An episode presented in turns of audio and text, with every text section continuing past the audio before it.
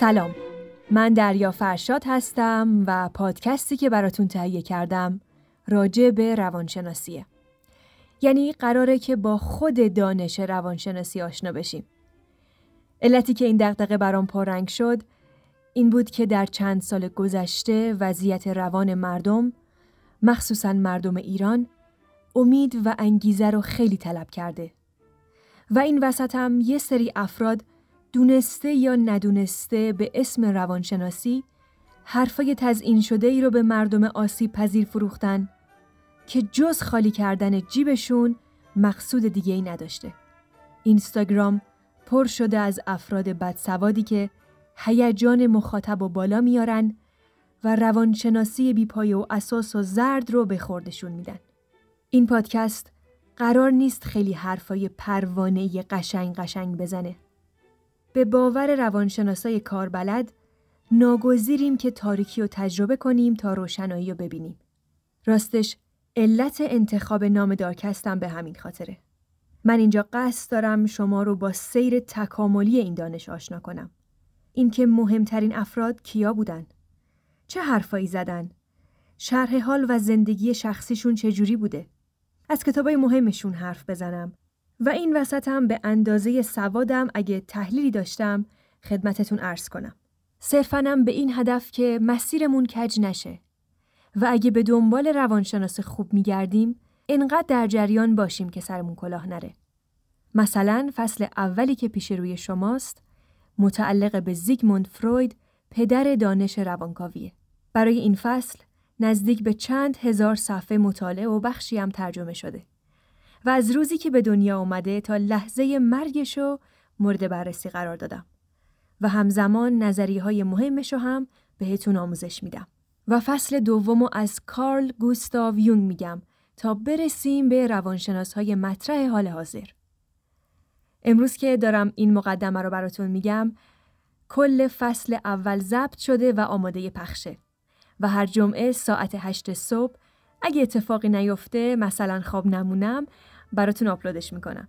امیدوارم که از شنیدنش لذت ببرید.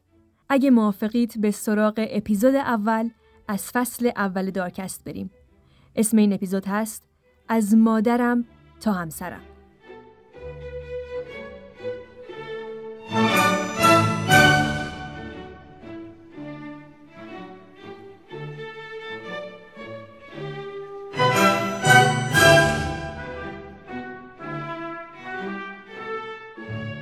در زمان ویکتوریایی، همون قرن 19، خرافه پرستی رایج بود. مردم به جادوی سیاه، فال و پیشگویی خیلی باور داشتن. یکی از این باورهای خرافی مخربم تولد نوزاد توی کیسه آب بود. نوزادایی که زودتر از موعد به دنیا میان درون یک قشا یا کیسه‌ای هستن که به باور قدیمی‌ها دو تا نشونه داشته. یا اون نوزاد باید منتظر یه سرنوشت شوم و شیطانی باشه یا برعکس خیلی ثروتمند و مشهور و موفق میشه. در 6 می 1856 در یه اتاق کوچیک و تنگ و تاریک یه نوزاد با همین وضعیت به دنیا اومد. این نوزاد نارس مادری داشت به نام آمالی که 20 ساله و باهوش بود و وقتی کودکشو بین دوتا دستاش گرفت اول وحشت کرد. به افراد توی اتاق نگاهی انداخت و دید اونا هم ترسیدن. آمالی میدونست اگر این خبر توی محل پخش بشه ممکنه همه روی فرزندش اسم بذارن. شیطان، بدیوم، نحس. ولی با تیز هوشی پیش دستی میکنه و میگه نوزاد من در کیسه ای از ثروت و خوشبختی به دنیا اومد. همونجا ورق و بر میگردونه و اسمش رو اعلام میکنه. نامش رو زیگموند شلومو فروید میذارم.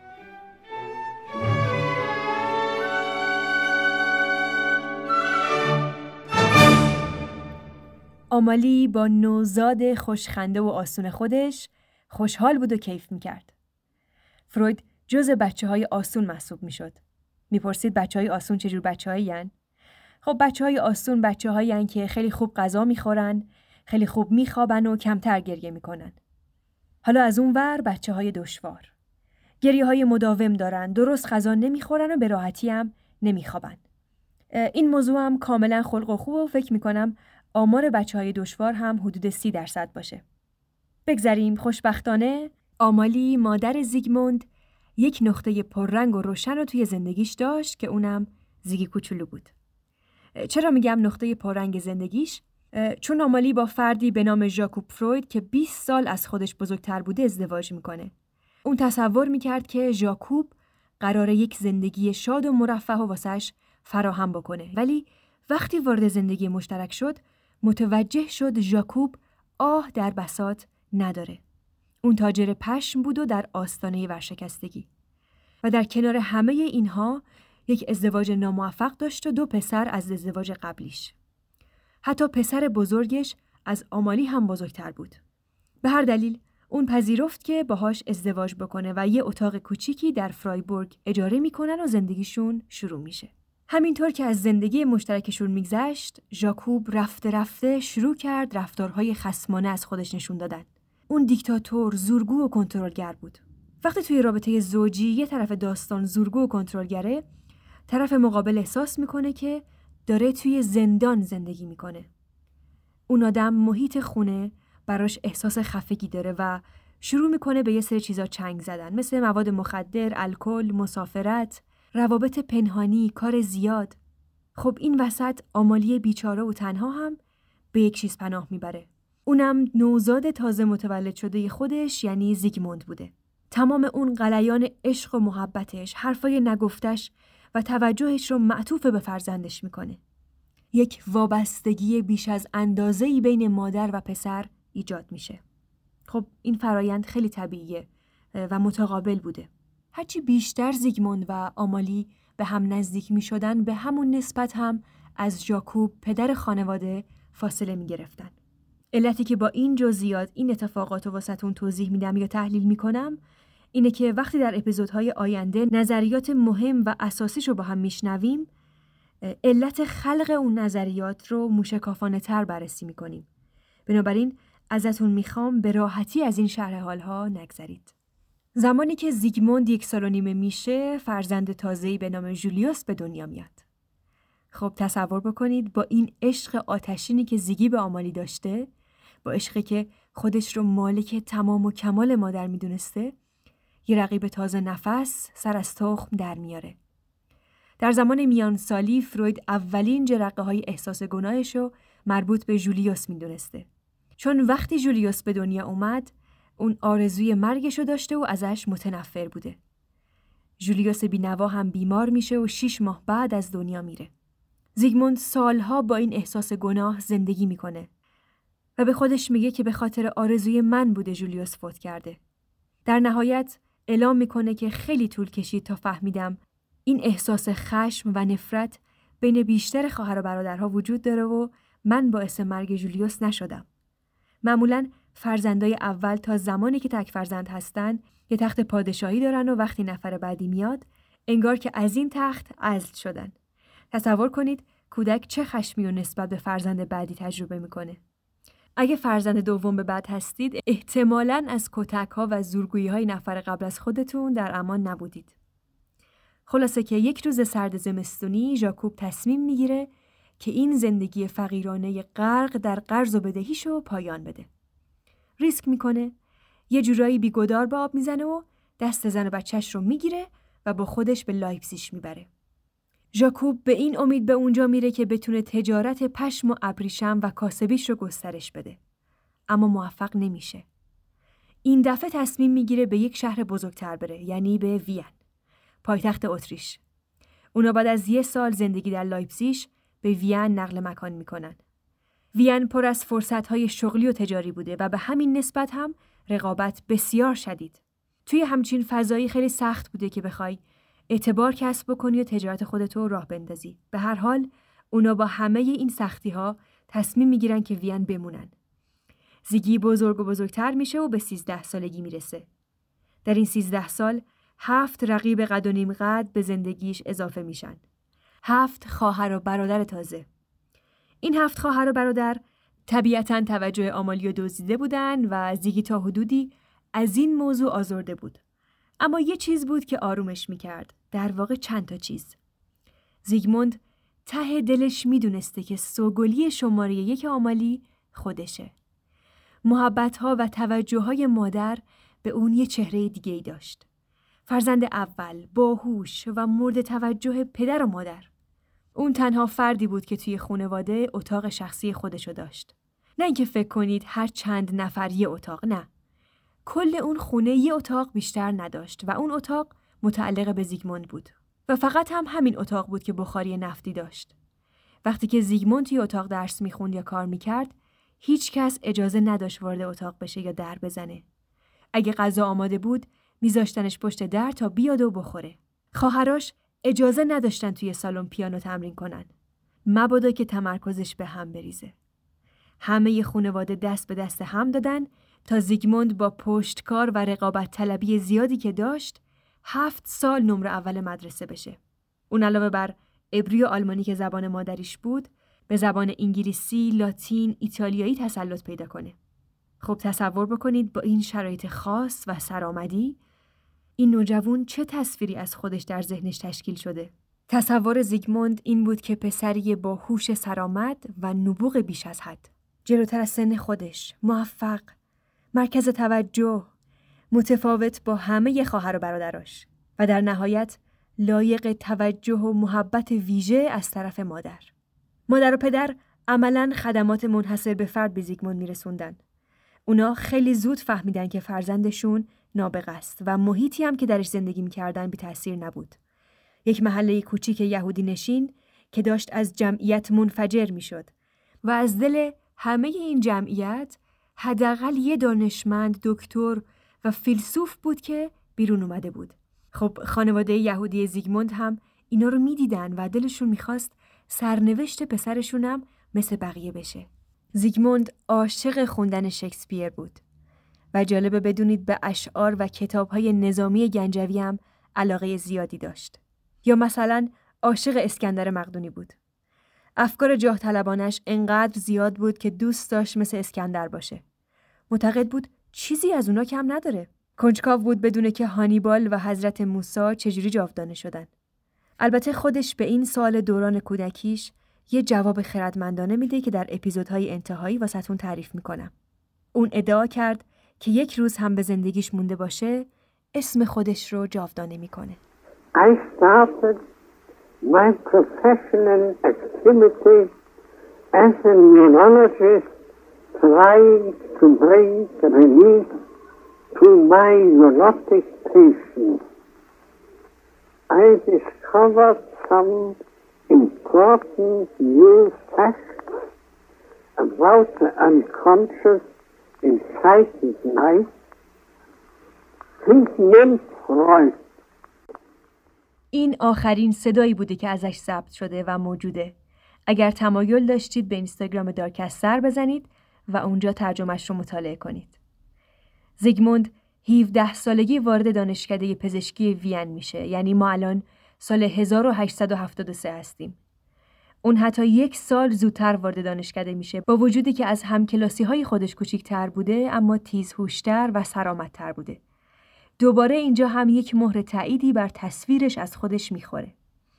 خانواده فقیر و یهودی که محیط زندگیشون رو تغییر میدن، شرایط تحصیل و واسه فرزندشون آماده میکنن، اونو به یکی از بهترین و مهمترین دانشکده‌های پزشکی دنیا میفرستن تا استعدادهای این نوجوان شکوفا بشه.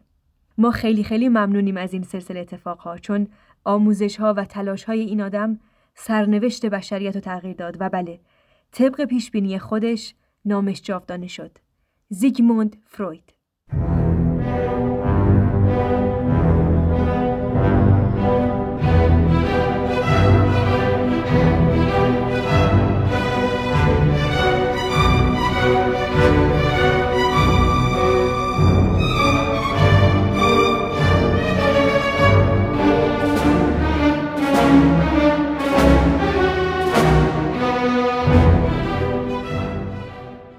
توی اون سالها خیلی مد بوده که دانش آموزها با استعدادهای درخشان فلسفه و وکالت بخونن. مثل امروز خودمون. بچه‌هایی که به اصطلاح تیزهوش محسوب میشن، تشویق میشن که پزشکی بخونن یا آیتی رو دنبال کنن. اما زیگموند از همون اول عاشق پزشکی بوده و با همه سختگیری‌های خانواده اونها رو قانع میکنه که پزشکی بخونه. چیزی نمیگذره که یک روز به دانشجوها اعلام میکنن که در سالن دانشکده یک جشن مهم داره برگزار میشه. این جشن داشته دستاورد بزرگ دانشمند علوم طبیعی رو جشن میگرفته. دستاوردی مهم و بزرگ، دستاوردی که چراغ راه همه علوم میشه. اول بیایید حدس بزنید اون دانشمند کی بوده. راهنمایی میکنم. یه دانشمند انگلیسی، طبیعتشناس، زیستشناس، جانورشناس و خالق نظریه فرگشت یا تکامل. خب فکر کنم دیگه فهمیدید. چارلز داروین، فردی که وقتی اسمش می اومد زیگموند تپش قلب می گرفت. خیلی دوست داشت که مثل داروین یه آدم مهم و تاثیرگذار بشه. به خودش می گفت این دقیقاً همون شهرت و موفقیتیه که دلم می خواد. اما واسه این که به این مقام و جایگاه الگوی زندگیم برسم باید چند تا ویژگی رو توی خودم تقویت کنم. فکر می کنید این ویژگی ها چیا بودن؟ دقت، وسواس و سخت کوشی. خود شما تصور میکنید چقدر از این سه ویژگی رو توی خودتون داشته باشید. من خودم دقت و وسواسم افتضاحه، شما رو نمیدونم. زیگموند هر روز قبل از اینکه به آزمایشگاه دانشکده بیاد میرفته سراغ ماهی فروشی و یه دونه ماهی میخریده و اون ماهی رو با خودش به دانشکده میبرده. نه اشتباه نکنید، علت موفقیتش هر روز ماهی خوردن نبوده. اون ماهی ها رو میخریده که روشون آزمایش انجام بده. اونا رو میشکافته تا اعصابشون رو مطالعه کنه. انقدر این ماهی ها و بقیه حیونا رو دستکاری کرد تا شناختش نسبت به آناتومی و علوم اعصاب به اندازه یک استاد تمام عیار شد و دوباره و دوباره تصویر فرد موفق و سرآمد در ذهنش نقش بست. خب الان زیگموند 26 سال است.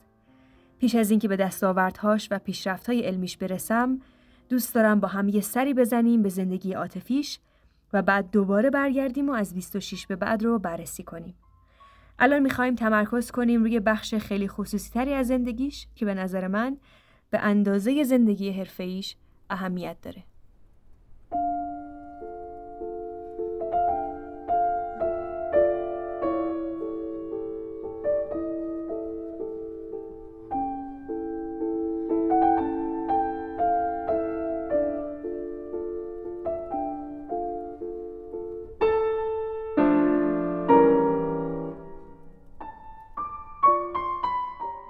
خیلی جستجو کردم که لحظه آشنایی زیگموند با مارتا رو پیدا کنم. توی خیلی از کتاب‌ها این لحظه ناب وجود داشته، اما دوست داشتم بدونم چطور شد که زیگموند تصمیم گرفت مارتا عشق زندگیشه. ایروینگ استون فردیه که شرح حال فرویدو به صورت رمان نوشته. نام کتابش هست شور ذهن. خیلی جذاب و گیراست. 2 ترجمه به زبان فارسی ازش موجوده و ترجمه‌ای که در دست منه از آقای اکبر تبریزیه. توی این کتاب اون تصویری که دنبالش بودم رو پیدا کردم. میگه این دوتا داشتن با همدیگه از کوه بالا میرفتن و فروید هم خیلی پسر بلند بالا و خوشقد قامتی نبوده. یه چیزی حدود 170 سانتیمتر و بسیار لاغرندام. اما با این وجود دختری که کنارش راه میرفته، یعنی مارتا برنایس، با اون خیلی هم تناسب داشته. چونه و بینی و ابروی مارتا خیلی متناسب بوده و فروید هم خیلی دزدکی بهش نگاه میکرده. زیگموند موقعیتی رو به تصویر میکشید که خوابش رو هم نمیدید. 26 سالش بود و مارتا 22 ساله. به شدت درگیر کارهای پژوهش و پر از برنامه‌های مختلف. زیگموند تازه کارش رو در انستیتوی پروفسور برور شروع کرده بود و هیچ جوره راه نداشت بخواد تشکیل خانواده بده. راجع به آشناییش و همکاریش با پروفسور برور مفصل حرف میزنم. توی این فضا فروید زیر لب آروم میگه نشدنیه. مارتا هم ازش میپرسه چی نشدنیه؟ زیگموند هرچی بیشتر با مارتا حرف میزد بیشتر مطمئن میشد که زندگی در کنار مارتا اونو به آرزوهاش میرسونه. این کتاب مارتا رو زنی آروم، ملیح و مطیع توصیف کرده که سقف آرزوهای جاه طلبانش آوردن 2 جین فرزند و مادر شدن بوده. خب خیلی معادله پیچیده‌ای به نظر نمیاد. این زن به راحتی میتونسته همسر ایدئال زیگموند باشه. زیگموند رقیب علمی و هوشی نمیخواسته. اون زنی رو لازم داشته که مقابلش نایسته، بلکه دقیقاً مثل مادر حمایت و خدمات بی‌قید و شرط رو به زیگموند ارائه بکنه. خب فکر میکنم یه مقدار براتون روشن شد که چرا اسم این اپیزود رو از مادرم تا همسرم گذاشتم. انگار که نقشا تغییری نکردن. فقط نام اون زن از آمالی به مارتا انتقال پیدا کرده.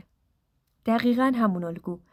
توی اتاق کارش مشغول پژوهش و کار باشه، هیچکس مزاحمش نشه و غذاشو جلوی در اتاقش بذارن. مارتا یه گزینه فوق‌العاده بوده.